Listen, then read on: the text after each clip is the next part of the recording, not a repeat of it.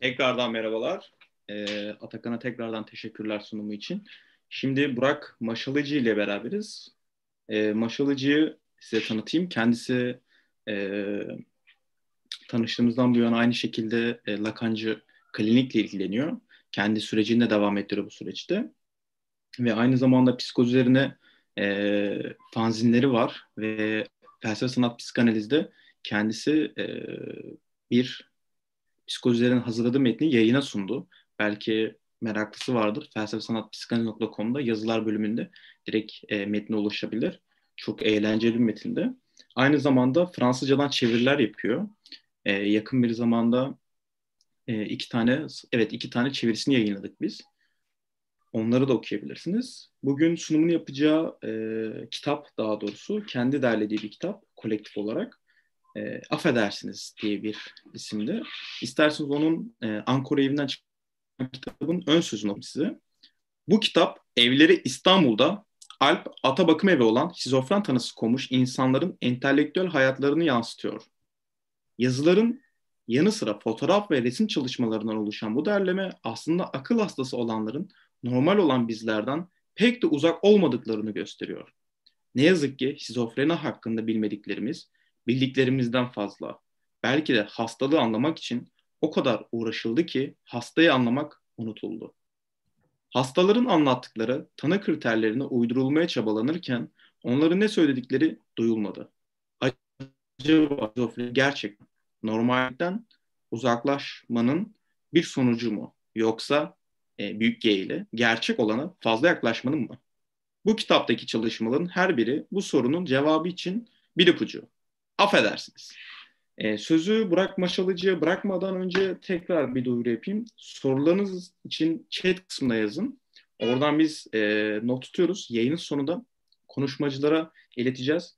Biliyoruz bağlam kopmadan e, soruları keşkeden, keşke verebilsek ama konuşmacılar da yorulmuş oluyor maalesef. Hem böylelikle de e, belki sorduğunuz soru başka bir konuşmacıya da çağrışım alanı açmış olur. Belki o da kendi çalışmasından cevap vermek e, vermek ister. Bu sebepten dolayı e, yayının sonuna sakladık soru cevabı. Tekrardan size keyifli dinlemeler diliyorum ve Burak Maşalıcı'ya sözü bırakıyorum. Sendeyiz Burak. E, ben sunumuma e, özellikle bu şizofreniyle ilgili ya da bakım evinde ya da akıl hastanesinde kalan birinin yaşadığıyla ilgili durumu anlatabildiğini düşündüğüm e, bir şiirle başlamak istiyorum. Özledim. Bir mektup yazdım sana. İçinde bir sen, bir gözyaşım. Bir çiçek, bir nişan yüzüğün, bir nefesim var. Aç bak nasıl da özlemişim seni. Burada yalnızım. Burası ilaç kokuyor. Özledim seni. Saçlarını, ellerini, gözlerini, sözlerini, sesini özledim. İVB. Bizim yine çıkardığımız Hayal Meyal Fazil'de yayınlanan e, bu şiir bana göre e, tema olarak aldığı özlem temasıyla konuşmamda da açmaya çalışacağım. Psikotik birinin e, bir akıl hastanesinde ya da bir bakım evinde kaldığı müddette yaşadığı durumu iyi özetlediğine inanıyorum. Bizim burada Alpata Bakım Evi'nde yapmış olduğumuz çalışmalar e, aslında dünyada ya da işte ülkemizde de farklı boyutlarda, farklı şekillerde yapılıyor. Ülkemizdeki örneklerinden biri Maviyat Kitap Kafe. Maviyat Kitap Kafe zaman zaman e, edebiyat etkinlikleri, edebiyat atölyeleri yapıyor. Şizof şizofreni hastalarının katıldığı ve e, yazılarını sundukları yarışmalar düzenliyor. Aslında Maviyat e, anlatmak isteyeceğim şeyle de çok ilişkili bir metafor. Çünkü Maviyat 70'lerde daha doğrusu İtalya'da 70'lere kadar akıl hastalarının akıl hastanelerinden çıkmaları yasak. Toplumla herhangi bir bağ, herhangi bir iş kurmaları e, söz konusu değil. Hastaneden çıkabilen tek şey hastaların çamaşırlarını e, dışarıya götüren, yıkamaya götüren bir at. Yani sadece tek bir canlı çıkabiliyor hastaneden. O da bir at. Mavi at da aslında e, sembolünü e, buradan alıyor. Akıl hastalarının toplumsallaşması, topluma kazandırması ve toplumla ilişki kurmasından kaynaklanan bir sembol haline geliyor zaman içerisinde. Daha sonra yine ülkemizde e, İnilti kitabı var, Şizofrengi dergisi var. Bu aslında bu iki çalışma e, akıl hastalarıyla yapılan çalışmaların e, yapı taşlarını oluşturuyorlar. Dünya üzerinde de benzer kurumlarda çalışmalar var. E, J.H. Plucker 1962'de akıl hastalarının ortaya koyduğu yapıtları inceliyor. Akıl hastanelerinde ilk olarak e, yaratıcı sansür öğretimlerin desteklenmesi ise kayıtlara Vadu Hastanesi'nin başhekimi Şihrer tarafından bir resim atölyesi kurulmayla başlıyor. 1970'li yıllarda ise Paul Monier, Lakşe Lefu ismiyle içerisinde çizimler, şiirler, yazılar olan bir kitap derliyor. Doktor Manuel e, bu adımıyla sanat eseri kavramına farklı bir bakış açısı getirilmesine e, neden oluyor aslında. Yine bir başka ruh hekimi e, Morgenthaler, ressam Adolf Wolff'in çalışmalarının yayınlanmasına destek oluyor. E, bu çalışmalar dışa vurumculuk ve gerçek üstücülük gibi sanatsal akımların ortaya çıkmasında etkili oluyor. 1950'lerde ise Viyana'da hastane bünyesine bağlı olan Maria Guggen Kliniği'nde Leo Navratil'in e, teşvikiyle hastalar çizmeye ve yazmaya yönlendiriliyor. Halen de Maria Guggen Kliniği hem bir ev hem de bir sanatsal üretim merkezi olarak e, varlığını sürdürüyor. Ben ise bakım evinde çalışmaya başladığımda e, bu çalışmaların çoğundan haberdar değildim. Orada kalanların çoğu zaten şiir, resim ya da edebiyatla ilgileniyorlardı. Orada yaşamını sürdüren sakinlerin ortak sayılabilecek taleplerinden biri dışarıyla iletişim kurabilmek, dışarıya çıkabilmekti. Burada e, Freud'dan bir alıntı yapmak istiyorum. E, bu talepleri tabii ki bana, oradakilere, herkeseydi. E, Freud şöyle diyor, e, bir hastasıyla ilgili. Ancak ona benim gücümün ötesinde olan şeyleri bağışlayamazdım. Benden ayı kendisine vermemi isteyebilirdi. Fakat yapabileceklerimin ne olduğunu düşündüğümde evin içerisinde bir atölye kurabilir ve bu üretimlerin dışarıya çıkmasını sağlayabilirdim diye düşündüm. Bu atölyelerde amaçladığımız şey işte kurum sakinlerinin öz, kurum sakinlerine yönelik öznel çalışma alanları açmak. Bu açılan alanlarla birlikte üretimlerinin yaşadıkları kurumun sınırlarını aşarak insanlarla buluşabilmesiydi. Dolayısıyla işte Affedersiniz kitabı, Hayal Meyal Fanzin ve iki radyo tiyatrosu oyunu bunların üzerine kurduğumuz atölyeler oldu. Alpata Bakım Evi sakinleri yazmaya ya da üretmeye başlayarak ortaya koydukları eserlerini ötekinin beğenisine sunmaya yönelik bir çaba gösterdiler. Dolayısıyla öznenin kendi dünyası ile dış dünya arasında bir köprü inşa etmeye yönelik bir girişim olarak görüyorum ben bunu. Tabii bu çalışmalar öyle bir günde gerçekleşmedi. İşin en zor kısmı onları bu çalışmaya dahil edebilmek oldu. Bazıları diğerlerine göre daha gönüllüydüler. Bazıları ise tamamen reddettiler. Yine de orada bir arada olan yaşamdan kaynaklı bu tırnak içinde gönüllülük e, diğerlerinin de bu atölyeye katılmalarını sağladı.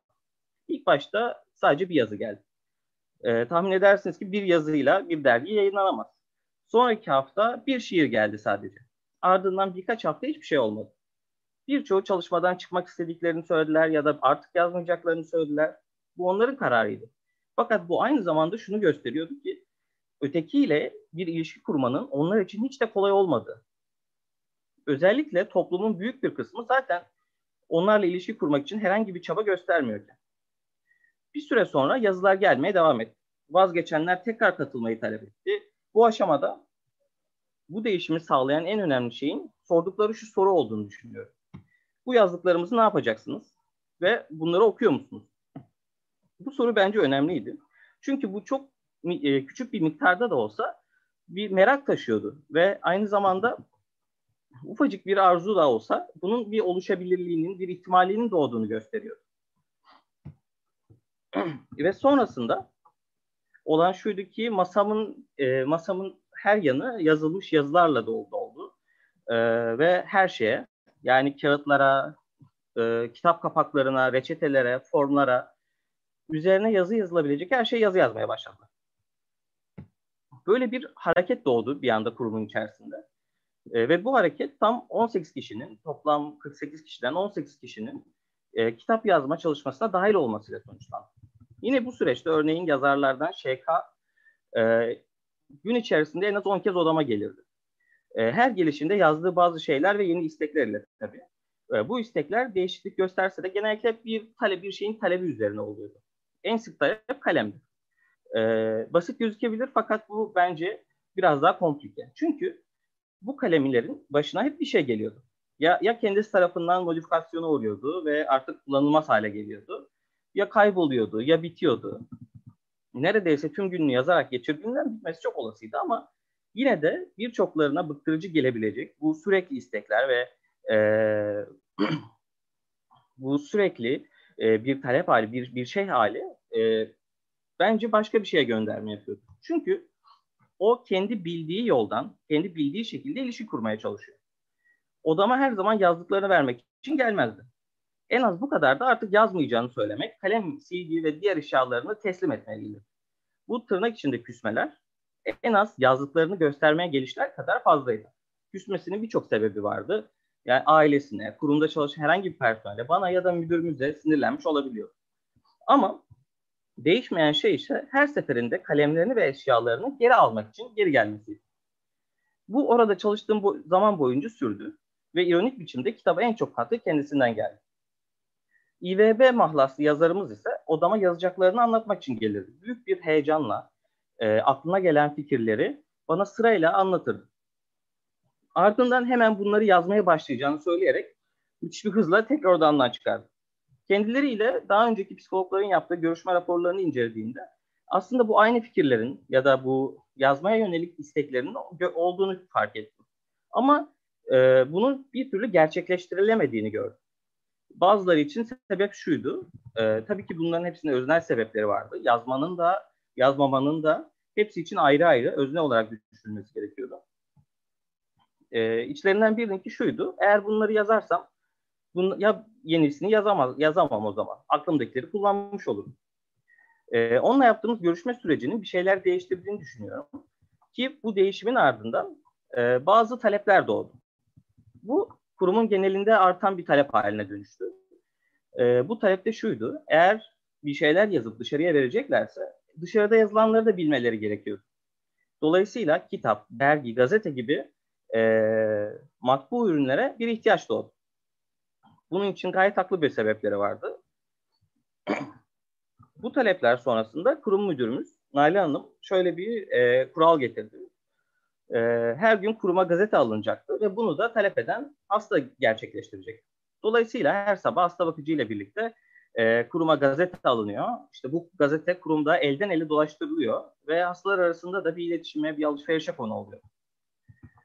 E, kurumun yapısının herhangi bir bakım evinden oldukça büyük oranda ayrıldığını ifade edebilirim. Çünkü kurumda hastalar ve onları tedavi eden bir ayrı bir gruptan ziyade, örneğin biz e, çoğu zaman hasta değil, sakin demeyi tercih ederdik.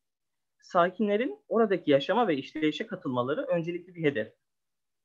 Üzerine biraz düşünüldüğünde herkesin iyi olduğu bir şeyi bulmak kolaydı. Çünkü e, hepsinin farklı farklı alanlarda farklı farklı becerileri oluyor. Bu da kurum müdürümüzün psikiyatri hemşiresi Nali Hanım'ın da büyük bir payı var. Çünkü orada kalanların, bizlerin ve ailelerinin bildiği bir şey vardı ki çoğu zaman bakım evinden çıkmak pek mümkün değildi. Fakat e, kurumun e, amacına göre diyeyim ya da vizyonuna göre o hastaları e, ilaçlarla e, fazla ilaçla diyeyim daha doğrusu uyuşturmak ve hareket edemez hale getirmek yerine e, tabii ki ilaç tedavisiyle birlikte e, rehabilitenin sürmesi ve kurumun diğer dış dünyadan ayrı bir yer olarak konumlandırılmaması. Bakım evinde çalışan diğer diğerlerinin de katkısından bahsetmem gerekiyor. Çünkü yazarlar bir süre sonra yazdıklarını sadece bana değil hasta bakıcılara, kurum müdürümüze, hemşirelere de okutmaya başladılar. Ve asıl önemlisi e, okuyanların e, ilgileniyormuş gibi yapmamaları gerçekten ilgilenmeleri oldu. Burada belki kendi arzumdan da bahsedebilirim. Öncelikle bu çalışma benim için e, tırnak içinde bir tedavi anlamını taşımıyordu. Bu çalışmanın sonucunda elbette bir beklentim vardı fakat bu bir tedavi değildi. E, bir hocamın da bana söylediği gibi ilerlemelerini sağlamak ya da bir kür icat etmek e, hata olurdu. Çünkü e, benim e, hocamın hocam şöyle söylemişti. Benim onlarla birlikte kendimi bir uzay boşluğunda hayal etmemi, kimsenin bir yere gitmeyeceği ya da kimsenin bir, gel, gelip gitmeyeceği e, sabit bir yerde düşünmemi söyledi. Bu metafor aynı zamanda e, zamansız ve mekansız bir yer olarak aslında bilinç dışına çok uygun bir metafor. Konuya da çok uygun. Başka bir örnek olarak da şunu verebilirim. Hepsinin ayrı ayrı, aynı Küçük Prens gibi gezegenleri olduğunu düşünebilirsin. Ve hatırlarsanız da Küçük Prens'in tek arkadaşı da bir güldü. Yalnız olduklarını söylemek mümkün. Bu yalnızlık yazının ve üretimin açacağı e, alan okurun ve yazarın farklı mekanlarda, farklı zamanlarda bir araya gelmelerini sağlayacak. Aynı zamanda vakitlerinin çoğunu yazmaya yönelik harcılıklarından bazı değişimler gözlemlemiştim. Bunlar elbette sadece benim gözlemlerim fakat gözlemlediğim kadarıyla bu atölyelere katılıp e, örneğin perseküsyon hezeyanlarının yazı ile ötekiye gönderilmesi ve dolaylı yoldan eyleme geçmeyi büyük ölçüde engellediğini varsayıyor. Yine de ben tartışmayı e, edebiyat ve psikanalizin alanına geri çekmek istiyorum.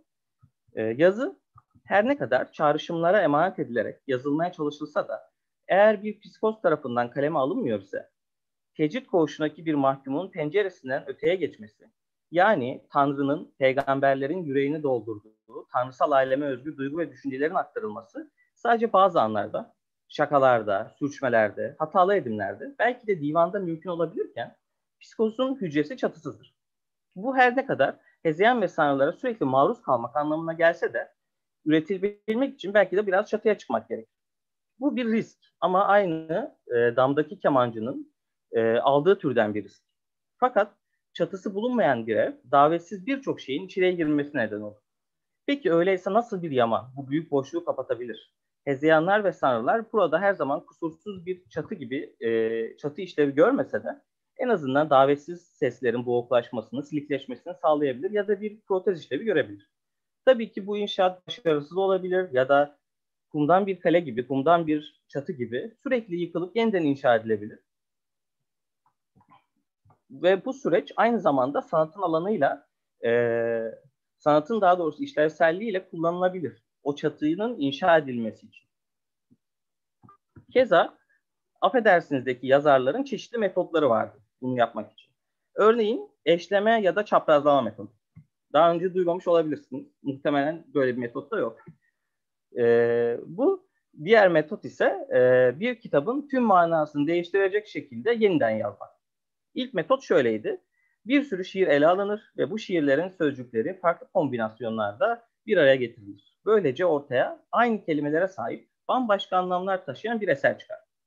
İkinci metodu ise bir örnekle açıklayacağım. E, kitapta bulunan sayfasını söyleyeyim. Hmm.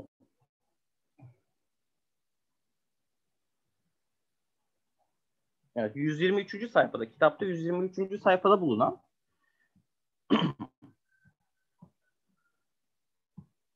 birer birer haritadan kaybolmaktır isimli yazı. Aslında haritadan kaybolmak isimli bir gezi rehberinden alınmış. E, fakat bu farklı bir manada tekrar yazılıyor. Şimdi şöyle açıklayayım bunu. Yazar bu yazıda aslında o zaman e, yazı yazdığı zamanlarda kurumda e, hayatını kaybeden bir sakinimizin hikayesini anlatıyor. Kitaptaki yazının bölümlerinden bahsedeceğim. E, bazı bölümlerini aldım sadece. Güzel günler hep vardı ki hep neşeli günler olsun dedim mesela. Ali Tuna bana her şeyini anlatırdı. Gerçekten de anlatırdı. Ali Tuna artık yok. Bu durumu çok üzüldüm. Gerçekten de üzüldüm. Bana her şeyini anlatırdı. Her şeyi, her şeye gülümseyerek Bahar'ın taptaze açan Ali Tuna'dır. Ee, eğer ki bağlamdan kopuk bir şekilde baktığınızda hiçbir şeyin anlaşılmaması çok normal. Ama e, bu yazarın hikayesini bildiğinizde ya da yazarın e, o çevresiyle ilgili ilişkisini bildiğinizde bu sefer farklı bir manaya açılıyor. Haritadan kaybolmak ya da işte birer birer haritadan kaybolmak. Haritadan kaybolmak bir gezi rehberiyken şimdi e, haritadan kaybolmanın ne demek oluyor? E, bu soru e, doğuyor. Diğer yazılardan bahsetmem gerekirse de son derece gerçek şiirlere rastlamak mümkün. Bu gerçeklik kendisini öyle bir ortaya koyuyor ki salt bir hayat hikayesinin bir kağıda sıkıştırılmasına benzetiyorum ben. Doğrudan hayat hikayelerini anlatmak isteyenler de oldu. E, bu tanınmak ve sosyal bağın içerisinde olmaya yönelik bir eylem. Bunun e, dünyadan birçok örneğini bile biliyoruz örneğin. Lacan'a göre Joyce e, baba metaforunu yaratmamış ya da onunla başa çıkamamış. E, Joyce babanın adını kabul etmek yerine kendi yaratıcı yoluyla kendine özgü bir ad yaratmayı seçmişti örneğin. E, yine psikoz tanısı almış kişilerin eserlerinin yayınlanması da sanatçı sanatçılığa olan ilgilerinin de yaşamlarındaki bazı kişilerin e, önemli etkileri olduğunu düşünüyorum. Mesela örneğin Van Gogh'un abisi Theo, Holderlin için Schiller, Münir Özkul için Haldun Taner e, yaşamında ve sanatında etkili oluyorlar. Antonin Artaud, Adolf Wolfi, Carlos Sinel gibi isimler de akıl hastanelerinde kalış sürelerince ruh sağlığı uzmanlarının yönlendirme ve destekleriyle e, sanatsal faaliyetlere yöneliyorlar. Tabii Vaslav Nijinsky gibi hani daha öncesinde de sanatçı olan e, kişileri görmek mümkün bu tabloda. Yine akıl hastanelerinde kalan ve yaşadıkları deneyimleri yazarak insanlara aktarmayı deneyen başka kimseler de olmuş. Örneğin Lara Jefferson, e, onun yazdığı bir e, yazıdan bir pasaj okuyacağım. Bu e, yazma ile ilgili e, neden yazmak ya da neden böyle bir şeye yöneliyorlar sorusunu daha açabilmek için. Şöyle diyor Lara Jefferson. Problemi karşılamam ve onunla bir şekilde başa çıkmam gerektiği için bu kağıt kalem fikrini geliştirdim. Doktor benimle konuşurken kalem elimdeydi ve elimdeki kalem yakalayabileceğim bir kamış parçasıydı. O yalnızca bir kamıştı ama onu yakaladım. Ve şimdi bir süre için başımı suyun üzerinde tutabiliyorum. Yazdıklarım başkaları için bir anlam taşımasalar bile. Hiç değilse bana biraz yardımları oldu. Birkaç yetersiz tabir, cümle bulabildim ve sözcüklere uyması için yontulabilen şeyler de delilik değil. Yine Lara Jefferson'dan bir kalemim ve hiç değilse bir süre idare edebilecek sayıda kağıdım var. Ve şimdi bu deli kadın abuk sabuk söylenmek istediği sürece hezeyanlarımızın sesi kağıda kelimeler olarak dökülürse ne olur sanki? Veya havada yükselip bütün diğer süre gelen gürültü ve kargaşaya karışabilir. Onun düşünceleri çılgınca. Ama benim daha çılgın bir düşüncem var. Onu bir kaleme bağlı tutmaya zorlayarak ve uzun süre onu yazı yazmanın yavaş ritminde alıkoymak gibi. Bu onu bir şekilde ehlileştirebilir. Bir başka alıntı. Ve eğer siz de gerçekten için için büyüyen, bulaşıcı bir tırnak içinde kendini çok düşünme hastalığı varsa bir kalem ve eski mektupların boş sayfalarını alırsınız elinize. Yatakhanede oturup kendinize Shakespeare der ve her şeyi anlatmaya başlarsınız. Jefferson yazmaya devam edebilmek için Shakespeare'den yardım alıyor. Ve yazısının devamında onunla olan diyalogları var. Yazar onu yazması için zorluyor ve deliliğe karşı kendisini yalnızca kalem ile savunabileceğini, başka bir silah olmadığını ifade ediyor. Hastalanmaya başladığını ifade ettiğinde veya bir krizin eşiğinde olduğu sırada yazmaya, daha fazla yazmaya devam etmeye çalışıyor. Jefferson metninde e, yazıları onun yerine Shakespeare'in yazdığını ifade eder. Shakespeare göstereni burada e, Jefferson'ın sosyal bağ dahil olmasına müsaade eder. E, bu tüm örnekler psikozun dille kurduğu ilişkiye dair önemli tiyolar veriyor bana göre. Onların yalnız olduklarını söylüyor. Fakat denemediklerini en azından hepsinin denemediğini söyleyemeyiz. Yine kitaba geri dönersek, ŞK'nın şiirlerine bakarsanız eğer, gösterenlerin birbirinden kopuk vaziyette bir arada durduğunu görebilirsiniz. Kitabın kapak tasarımını yapan Evşe Hanım bir keresinde ŞK için şunu söylemişti. O gerçek bir sanatçı. Çünkü doğada olanı alıyor ve bunu sindirerek yeni bir şey yaratıyor. ŞK'nın şiirinden bir kısım okuyacağım. Ee, daha iyi anlaşılabilmesi için. Aşk ve sevda şiirleri. Aşklar vardır. Kadere inanmak, kedere inanmak. İşte sevdiğim aşk ve sevda şiirleri budur. Anladınız mı? Nice sevdalar gördüm, nice aşk gördüm. Nice şiirler, şiirleri yaratan ateşli aşk şarabı. Başlar başlar her ne vakit gamlı yer duygularım bırakın. Yer duygularım, yer düşüncelerim.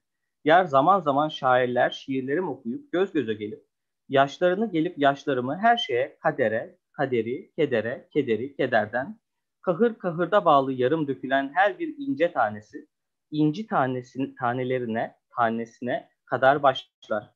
İşte bütün arzu elde ettiklerim, duygularım, göz pınarlarım akar akar, sel sel olur hep akar. Bunun ismine de aşk ve sevda şiirleri diyoruz. Anladınız mı? Zira filizlenmiş buğday taneleri ve buğday tanesi bir göktaşı alevlenir alevlenir. Sanki Leyla ile Mecnun gibi arasında iki dudak arasında kelimeler var. Yüreğimde filizlenir anladınız mı? Saatler zamana bağlı bağlanır ve o zamansız geceler döner döner tam tamamen saat 12'de dururlar diye devam ediyor. Ya da e, bir başka yazar Sepetli M'nin yazdığı mektuplar. Kendisi bu mektupların e, adresine gitmeyeceğini biliyordu. Fakat yine de bunları kitap çalışmasına dahil etmek istedi. Bir diğer yazar olan Tanya, şahsen kendisiyle tanışamadım. Fakat oradakilerin anlattığını üzerine tamı tamına beş defter yazı yazmıştı. Orada kaldığı süre boyunca. Üstelik trajik biçimde son kaleme aldığı yazı e, yarım kalmıştı. Çünkü işte o o gün e, hayatta da son günüydü. Onu yazdıktan sonra e, vefat etmiş. Peki e, bu, buna Neden ölümüne yazmak demiyoruz ya da diyemeyiz. Bilmiyorum. Ama e, ne için bence bu? Neden yazdığını düşünmek bence önemli. E, bunun bir işlevi olmalı. Kimileri ise kurumdan önceki hayatta yaptıklarını kitaba vermek istediler. Örneğin Bay Meçhul Martı e, yanından hiç ayırmadığı 3-4 poşet e, fotoğraf filmini çektiği fotoğraf e, çektiği fotoğrafları kitaba sundu. E, fotoğraflar ilginçti. Belki gösterebilirim.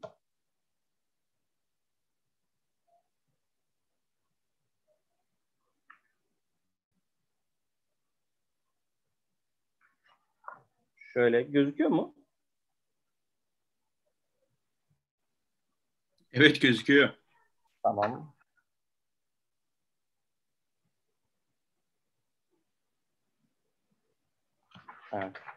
Şu fotoğraf. E, fotoğraftaki nesnelerin çoğu kesik kesik. E, çoğu bir geminin başı, kıçı, gövdesi ya da e, bir çocuğun işte gördüğünüz gibi yüzü, ayakları, elleri hep böyle kesik kesik, e, bölük bölüktü. Aslında bu bana şunu çağrıştırdı. Psikotiğin dağılan, parçalanan bedenine ve dünyasına yönelik bir gönderme yaptığını düşündüm. Psikozlarda gözlemlenebilen olaylar beden imgesinin dağılmasıyla yakından ilintili olacak. An- ilintili. Ancak Lacan psikozu sadece böyle düşünmüyor. Çünkü aynı zamanda simgesel olaylar da oyunun içinde. Daha temel olarak Lacan için psikoz simgesel anlamda oluşturulmuş bir olay. Lacan için sadece sanrı değil, tüm olaylar hatta varsanlar e, en dağılmış, en eksik gibi görünenler bile dil tarafından kuruluyor. Psikozlar üzerine olan tüm seminerleri bu kavrama dayanıyor ve psikozu incelemek için de dil bilimi kullanıyor. Burada e, bana göre farklı bir şey var. Bu fotoğraflarda, şiirlerde e, bir araya getirmeye yönelik bir çaba var. Şu soruyu sorduruyor bize. E, bir çatı inşa edebilmek için sadece gerekli olan şey sadece hezeyan mı acaba? Çoğu davranışçının ya da psikiyatrinin cevabı çok net. Çünkü önemli olan onlar için belirli davranışların ya da belirli düşüncelerin ortadan kaldırılması gerekli. Ee, bir akıl hastasının sözünü anımsıyorum burada şöyle diyor. E, akıl hasta e, e, ak, tımarhane akıl hastalığının mabedi değil midir? E, tımarhanede bile delilik yapmak yasaksa nerede yapacağız? Bizim yapmayı amaçladığımız şey ise bunun tersi. E, mümkün olduğu kadar sanatsal üretimlere başvurmalarına yönelik bir alan açıyor. Aruz ya da hece ölçüsü umurumuzda değildi. E, onların sunduklarına ne inkar ediyor ne de kabul ediyor. Şihraber'in de dediği gibi eğer evde kadın elbiseleri giyiyor ve aynada sadece kendisine bakıyorsam, bakıyorsam diyor, e, bunun kime ne zararı var? Psikotik öznenin bir gerçeklik noktası olmadığından bir şey oluşturma zorunluluğu doğuyor. E, bu, bütün bir dünya yeniden oluşturmak dolayısıyla cinsiyet farklılıklarına anlam verebiliyor. Aslında amaç bir gerçeklik kurabilmek için bir gösteren, bir bulmaca noktası, ipin ucunu bulabilmek, bir sınır noktası oluşturabilmek bir gerçeklik noktasına hareketle bir şey oluşturabilmek. Kitabın amaçlarından biri de bu. Çünkü psikozla çalışmak için önce nevrotiğin kendi kaygısıyla baş etmesi gerekir. Bu sebepten herkes psikotiklerle hangi çalışmaların yapılamayacağından bahsedip duruyor. Ee, kuruma ilk baş çalışmaya başladığımda e, nasıl çalışmalar yapabileceğimi araştırıyordum. Neler yapabilirim gibi e, bakınıyordum ama e, belki de ben göremedim, bilmiyorum. benim karşılaştığım şeylerin çoğu neyin yapılamayacağı ile ilgili. Ee, hep şu bir hale vardı gözüme çarpan. Bu çalışmanın psikozlarla yapılması uygun olmayabilir. Ya da e, aynı raporlarında, hastanelerden aldıkları raporlarda yazmaya yazdığı gibi çalışmayla tedaviye olanak sağlayamayan. Hangi çalışma, nasıl bir çalışma? Veyahut insanlar nasıl bir şey söylemek ve yapmaktan korkuyorlar. Fakat bu şu, e, bu olanaksız, olanaksızlık, imkansızlık şuna yol açtı aynı onlar gibi bir şey yaratmam gerekiyordu dolayısıyla bir şey yapabilmem için orada. Onlarla ilişkilenmeye başlayınca e, karşı tarafın sınırlarının ya da e,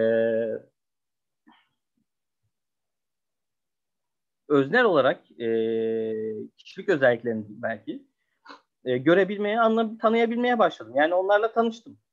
E, aynı herhangi biriyle tanışıldığı ya da ilişki kurulduğu gibi. Dolayısıyla hepsine ait bir alan yaratmak gerekiyordu ayrı ayrı. E, ve gökten inme bir metot yoktu. Ya da e, tam tersi hiçbir şey yok değildi. Çoğu zaman araya bir set çekiliyordu bu diğer bahsettiğim ilişki türlerinde. Aynı hastaneler ya da benzeri evler gibi E, burayı saran duvarlar gibi. E, ama sadece bunlar tabii betondan değil. Yani metafor olarak kullanılabilir. E, Biz Siz Onlar isimli bir belgesel var. Sanırım yine Mavi At Kafe'nin yaptığı. Belgeselin son kısmında bir hanımefendi insanlara şizofren hakkında ne bildiklerini soruyor. Cevabın ardından kendisinin de bu tanıyı aldığını söylüyor. İnsanların tepkileri oldukça sıra dışı. Çünkü hanımefendi şizofreni, hanımefendinin şizofreni olduğuna inanmıyorlar. Ee, popüler kültürde bizim hani tam tersine, e, tam tersine karşılaştığımız e, hani bu kuşu ve benzeri filmlerden biliriz ki genelde tırnak içerisinde e, psikotik psikotik olmadığını iddia eder falan e, ya da işte ama bu da işte kendi hastalığından kaynaklanmaktadır zaten. İşte bilmiyordur psikotik olduğunu. Ama burada görüyoruz ki psikotik psikotik olduğunu söylediğinde de toplum tarafından her zaman e, kusursuzca inanılmıyor. Psikoz ile çalışmayı güçlendiren şeyin e, nevrotiğin fantazmında yarattığı delilik düşüncesi olduğuna inanıyor. Yazarlardan F'de durumu şöyle açıklıyordu. Bir yere gittiğimizde diyor e, ya da bir yere gittiğimizde bizim deli olduğumuzu biliyorlarsa gözlerimizin içine bakıyorlar. Sanki delilik e, gözden gözden anlaşılabilirmiş gibi. Ya da siz çok normalsiniz diyorlar. E, ne yapmamızı bekliyorlar bilmiyorum diyordu bana. Hayal Meclisi'nin fanzinde çeşitli öğütlerini verdiği yazısında da şöyle diyor F'de alıntılarsam. Değerli okurlar, şimdi bana soracaksınız. Sen bu yazdıkların hepsini yaptın mı diye. E, bu yazdıklarımın üçte birini yapsaydım akıl hastası deli olmazdım. Sen aklını kendine sakla da diyemeyeceksin. Çünkü kendime saklayacak aklım yok. Şimdi bir kez daha düşünün. Kim akıllı acaba? E, ee, FD'nin bu az önce bahsettiğim o nevrotik durumla ilgili yaptığı alay bence çok yerinde. E, Anthony Kunet'in Şehrin Deli Efendileri kitabında da bir, bir şey söylemek istiyorum. Buna benzer. Bu FD'nin yazdığını destekleyen. Şöyle diyor yine. E, bu yalnızca sosyal normun dışında olmalarından ve odipal normdan men edişlerinden dolayı acı çeken insanları tedavi etme yöntemi değildir. Fakat özgürlüğün tersi olarak anlaşılan farklılığa, başkalığın inkarına, deliliğe karşı ön yargılara dair toplumsal yapının tahammülsüzlüğünü tedavi etme yöntemidir. yöntemidir. Bu kitabın yazarları ayrı ayrı bireysel olarak ve bir arada yapmaya çalıştıkları ile sosyal bağın tekrar düğümlenmesini, e, bir söyleme dahil olmaya ve ürettiklerini bir başkasının beğenisine sunmaya çalıştılar. Haliyle bu çaba Lacan'ın simgesel düzen olarak bahsettiği söylem dışı konumunu ve babanın adının men edilmesinin açtığı boşluğu hesaba katarak içinde yaşanabilecek bir dünya yaratılmasına yönelik. Ee, yüksek lisansta süpervizyon alırken Serap Hocam e, bana şöyle demişti işte bir e, size size çok büyük bir sır vereceğim bir hastanın güvenini nasıl kazanırsınız diye. O da şöyle dedi e, sözüne değer verin başka bir şey yapmanıza gerek yok. E, kitap yayınlandığında da yazarlarla e, birlikte Taksim'de Enkor yayın evine gittik. E, sanırım şu anda e, taşınacak olan yer ya da işte şu an e, taşınıyor galiba orası. E, yazarlarla oraya gittiğimizde gözlerindeki heyecan gerçekten görmeye değerdi. Çünkü e, imza günü boyunca nasıl yazdıklarını anlattılar, yazdıklarını okudular. Kelimenin tam anlamıyla dolayısıyla okuyucuyla buluşmuş oldular. E, bunu söylüyorum çünkü e, yukarıda bahsettiğim o mavi at, dışarı çıkmak, dışarıya çıkabilmek gerçekten önemli. Tabii ki e, çal, e, çalıştığım kurum İstanbul'un biraz dışındaydı. Büyükçekmece taraflarında kaldığı için e, sakinlerin Taksim ya da Kadıköy gibi yerlere gitmesi çok olası değil. Gerçi hani diğer kurumlara nazaran baktığımızda tatile dahi gidebiliyorlardı yani e, be, bazı dönem yazları vesaire. E, bu pek çok bakım evinde bulunamayacak bir lüks bence. Fakat o gün biraz daha farklıydı. Çünkü yazarlardan biri şöyle dedi bana işte burada işte emek tiyatrosu yok muydu gibi bir şeydi takside yürürken.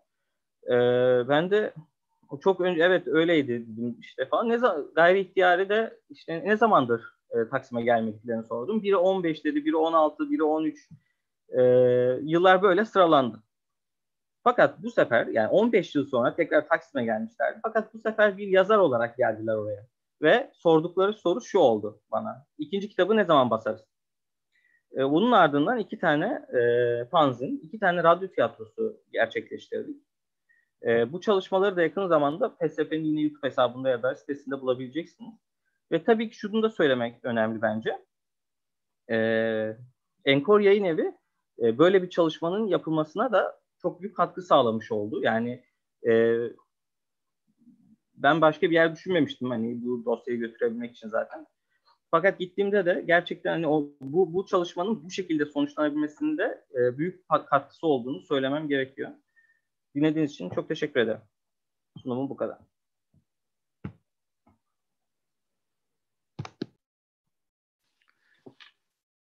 Teşekkürler Burak. Ben fanzine okuma şansı elde etmiştim. Gerçekten aşırı değerli e, içerikleri vardı. Aslında benim kişisel olarak bir merak diyelim buna. E, Lape'deyken e, orada yatan hastaların çalışmalarını görme şansım olmuştur. Resim, edebiyat ya da şiir. Yani gerçekten iç açıcı şeyler oluyor. Ve senin bunu göğüsleyip e, derlemen, e, yayın haline getirmen, onlara böyle bir alan, alan açabilmen müthiş bir şey. Tekrardan kendi adıma da teşekkür ederim. Ee, Burak Maşalıcı'nın sunumu burada bitiyor. Tekrardan e, soru sormak isteyenler olursa chat kısmına yazabilirler. E, ben oradakileri e, çoğunu not aldım. E, Botan Bey'in sunumundan sonra e, konuşmacılara ileteceğim. E, sadece bu kritik bir soru. Bunu hemen sorayım sana. E, Burak Bey demiş. Lara Jefferson ile alıntı yaptığınız kitap neydi demiş. Hangisi? E, Lara Jefferson. Ha, özür dilerim. Hemen söyleyeyim. E, Bert Kaplan'ın e, bir kontrol edip teyit edip öyle söyleyeceğim. Yanlış söylemek istemiyorum. Sen not al istersen bu soruyu. Ben de not aldım. Ee, soru cevapta tekrardan dile getiririz. Böylelikle cevap vermiş olursun. Söyleyebilirim. Şey, Bert Kaplan'ın e, akıl hastalarının iç dünyası. Akıl hastaların iç dünyası. Tamamdır. Sıradaki konuşmacı Batuhan Demir. Tekrardan bir ara vereceğiz. Tekrardan yayın linkini paylaşacağız. Twitter üzerinden e, takip edebilirsiniz. Ondan sonra soru cevap olacak. Şimdilik burada size ufak bir veda ediyoruz. E, belirlenen saatte görüşmek üzere.